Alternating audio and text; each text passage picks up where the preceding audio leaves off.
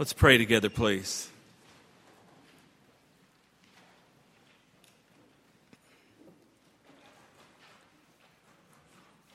We pray that our ears might be attuned as we worship you, O God, so that amidst the many voices we might hear the one voice that was made flesh in Jesus Christ our Lord, in whose name we pray. Amen.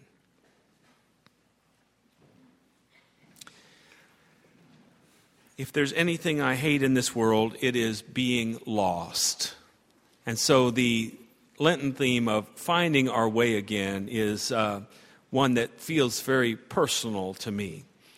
You can ask my family, the times I get most irritated are the times when we are lost in the car and I'm driving. Actually, don't ask them anything about that. Uh, it's, it's not pretty. I hate being lost in the car. I hate being lost in the park. I went running one time in Cherokee Park and was lost for three weeks.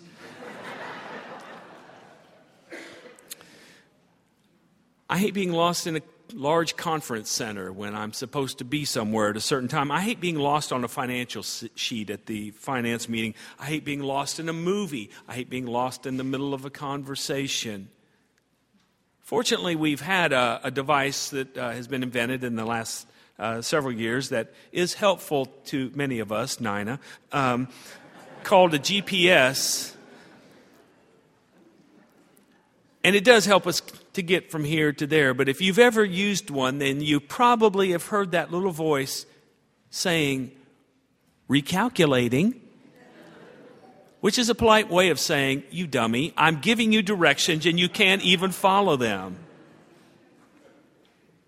Uh, being lost is an interesting uh, phrase because really, I'm not lost. Uh, I know exactly where I am. I'm, I'm right here. My problem, though, is I don't know where I am in relation to everything around me. I have lost my orientation you might say, I'm disoriented. The season of Lent is about that disorientation. That is part of the human condition. Uh, we heard, as Renee read from uh, the apostle, about the first man, the, the Adam, that uh, mythic figure who disorients us all with uh, the beginning of sin into the world. And Lent is about not only recognizing our disorientation, but finding our way again. Believing that the gospel is about finding our way. There's an old children's story called When Schlemiel Goes to Warsaw. It's the story of this simple little man who lives in the little town of Chelm. And one day decides, announces to his family, I'm going to go to the big city of Warsaw. Well, Schlemiel knew himself. He knew that he was not a, a sharp man. He knew he would need help. He had to have someone help him find his way to the road to Warsaw. And so he set out. As the day wore on and as the sun began to set, he realized he wasn't going to make it all the way to Warsaw in one day's walking. But he said, When I lie down, here's what I'll do I'll take my boots off and I'll point them in the direction that I'm supposed to go. That way, when I wake up tomorrow, I won't be disoriented. I'll know exactly where I'm supposed to go. I'll put my boots on and off I'll go. But that night, a trickster came in, the blacksmith, who liked to mess with Schlemiel. And while Schlemiel slept, he crept up and turned his boots the opposite direction back to the little town of Chelm. The next morning, Schlemiel woke up, put on his boots, proceeded to walk all day, and found himself right back where he'd started from, which is not where he wanted to be. I think we've all had that experience. That realization that I'm not where I want to be. Who turned my boots around? The Apostle Paul said it like this The things that I want to do, I don't do. The things that I don't want to do are the very things I do. Wretched man that I am. it almost seems that it's inevitable that we human beings lose our way. Even the Lord Jesus, his hair still wet from his baptism, and hearing that voice from heaven saying, You are my son, the beloved, at that very time is led, it says, by the Spirit into the wilderness to be tempted by the devil. And we can understand these temptations in several different ways, but we know that they're not just about Jesus, they're about each one of us. There is that temptation to turn the stones into bread, to, to use whatever power we have for ourselves, to meet our own needs and make life work out for us. Or to jump from the pinnacle while everyone watches, to draw attention to ourselves and to stand out as unique or different. Or the temptation to worship the devil, to cut a deal that secures our legacy and allows us to have confidence in our own security and survival. Richard Rohr would say that these are not uh, soul temptations, these are ego temptations. They're temptations to orient ourselves around our own fears and our own desires rather than the desires of the Spirit, of who we're really called to be in all of our wholeness. Another way to understand these temptations is to, to see them as questions of identity. Jesus, having just heard the divine voice say, You're my beloved Son, is now tempted by the devil to question, to doubt that very truth. Are you really? You are the Son of God? Well, if you're the Son of God, then turn the stones to bread, because you can have every, anything you want. If you're the Son of God, then uh, jump from the pinnacle because God will keep you safe. If you're the Son of God, it will be okay to do whatever you want and have whatever you need because there is no higher authority than yourself. We, of course, understand these temptations. Don't politely stand in line and sequentially approach us one at a time. And it's certainly not a one and done kind of experience where one goes through these temptations and then goes, well, nailed it. I don't have to worry about that anymore. If only. And if only the devil would show up, smelling of sulfur and wearing a red pair of red tights, holding a pitchfork with a voice like Vincent Price, we could just know who the devil was. Maybe you could have a name tag, devil, and we could just avoid the devil, if only. And if only temptations came in clearly marked um, uh, uh, ways so that we could say, here's temptation one and two and three. But they come in a myriad of forms. Sometimes they're things we're tempted to do, sometimes they are things that we're tempted to, be, to leave undone. Sometimes they are things that we actually act on, sometimes it's our inactions, our attitudes that are the temptations that lure us off the path and away from the wholeness and the life that God dreams for us. And like poor Schlemiel, we may not know it immediately, but at some point we realize I'm disoriented. I'm lost. How can we find our way again? Jesus has the devil's voice rattling in his ear as we all did. He, he hears these temptations to woo him, to tempt him, to shame him, to goad him, to invite him to try uh, to, to go in a different direction. But amidst all the voices, Jesus hears another voice. It's the voice of God. It's the one that was articulated for him at his baptism. You're my child, my beloved child, and whom I'm well pleased. And he hears this voice in his heart, and it feels and sounds to him like home. It feels like health, like wholeness. It feels like it completes us. And he recalls that voice at his baptism, and he knows that it is consistent with the message that he has felt and heard from his vo- birth. You are the beloved child.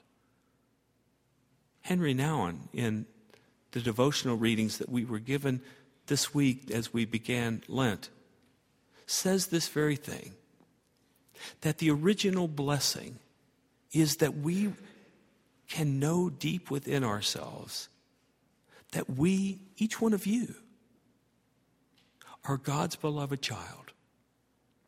That there's nothing you can ever do that would make God stop loving you. No sin you can ever commit, no doubt you can ever have in your heart that will make God stop loving you. It is your birthright and it cannot be taken away. Jesus hears this voice and recognizes it as his home. But then, as if to solidify this great truth, Jesus has a tangible resource, and I suspect many of you do too. Um, it comes in book form. It's called a Bible. Uh, you can even buy these things at Walmart. They've been put together by children in sweatshops. They're just available everywhere.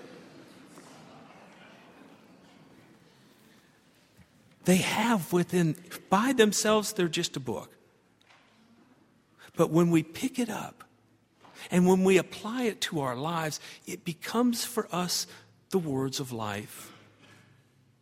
And so, in that Matthew reading and in every version of the temptations, Jesus' response to the temptation that he hears is Scripture.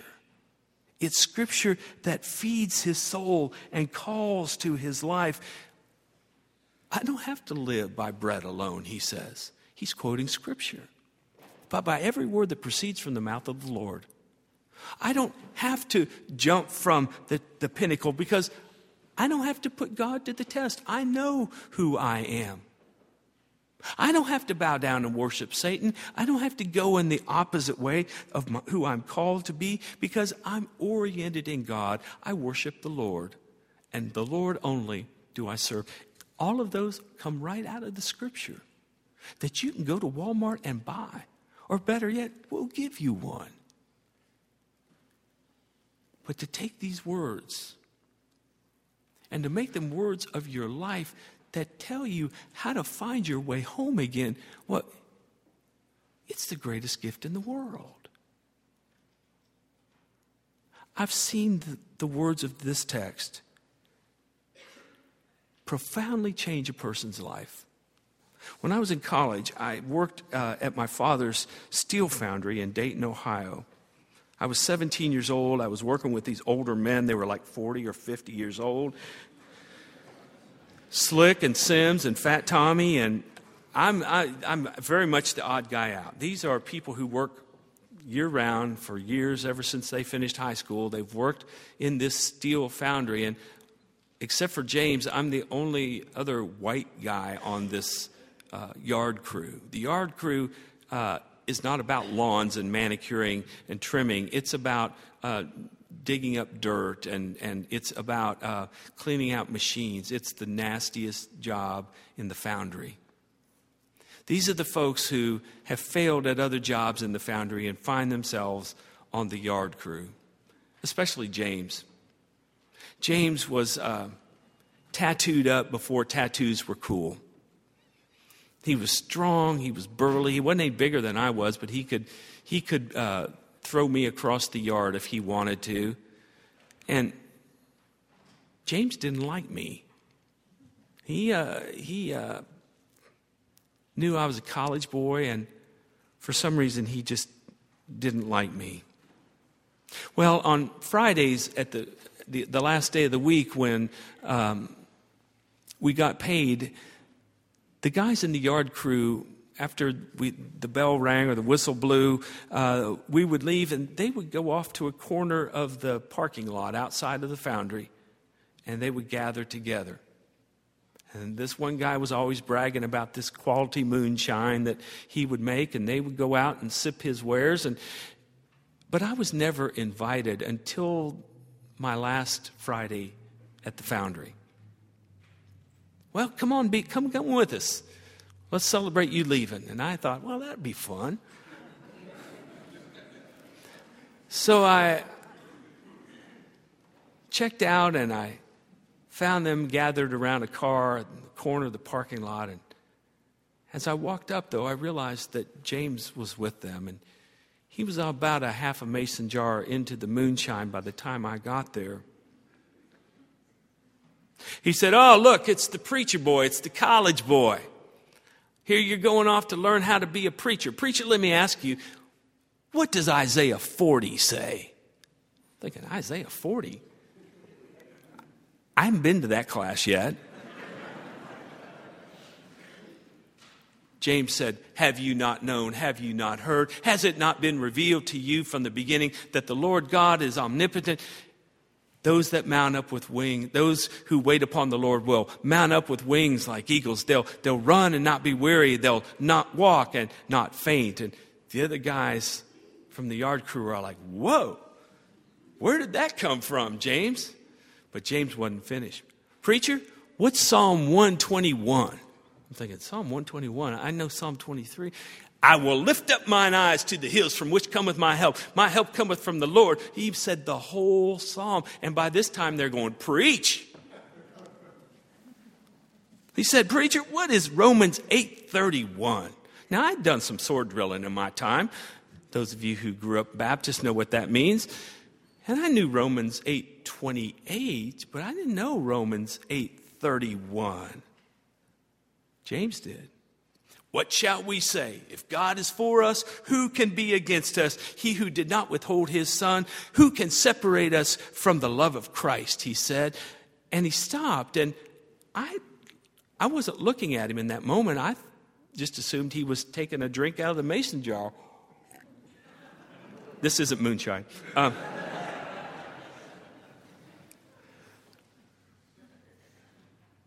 but he had just stopped.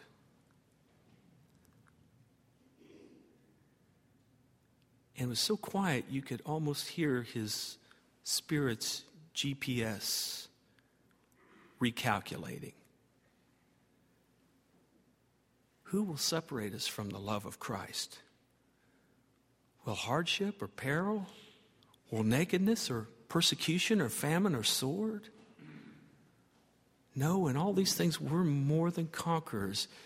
He's saying these words, and it's like he could hear his own voice and he could hear the voice of God. In all these things, we are more than conquerors through him who loved us. For I am convinced that neither death nor life, nor angels, nor rulers, nor pre- things present, nor things to come, nor powers, nor height, nor depth, nor anything else in all of creation will be able to separate us from the love of God in Jesus Christ. James had wandered into the far country. But he was finding his way home. Let's pray together.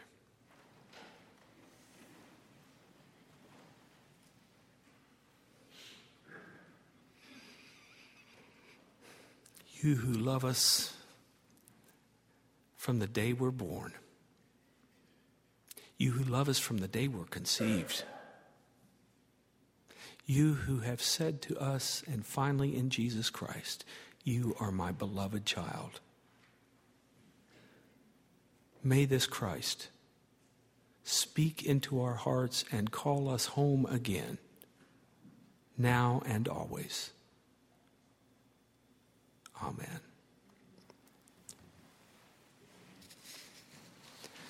And so this day we are invited home. And when we get home, there's a meal for us, prepared for people like you and me, not because we deserve it, because this is the kind of God we have who welcomes us home and feeds us with what we need to walk life's journey. It is the body and blood of Jesus. So this morning, if you are hungry for God, if you feel the voice of Christ calling you, come and eat. And let it be for you and for all a witness that you're finding your way home again. Thanks be to God. Let's prepare to come to this table now as we turn to friends and strangers around this room and speak this truth into their hearts. May the peace of Christ be with you and also with you. Stand.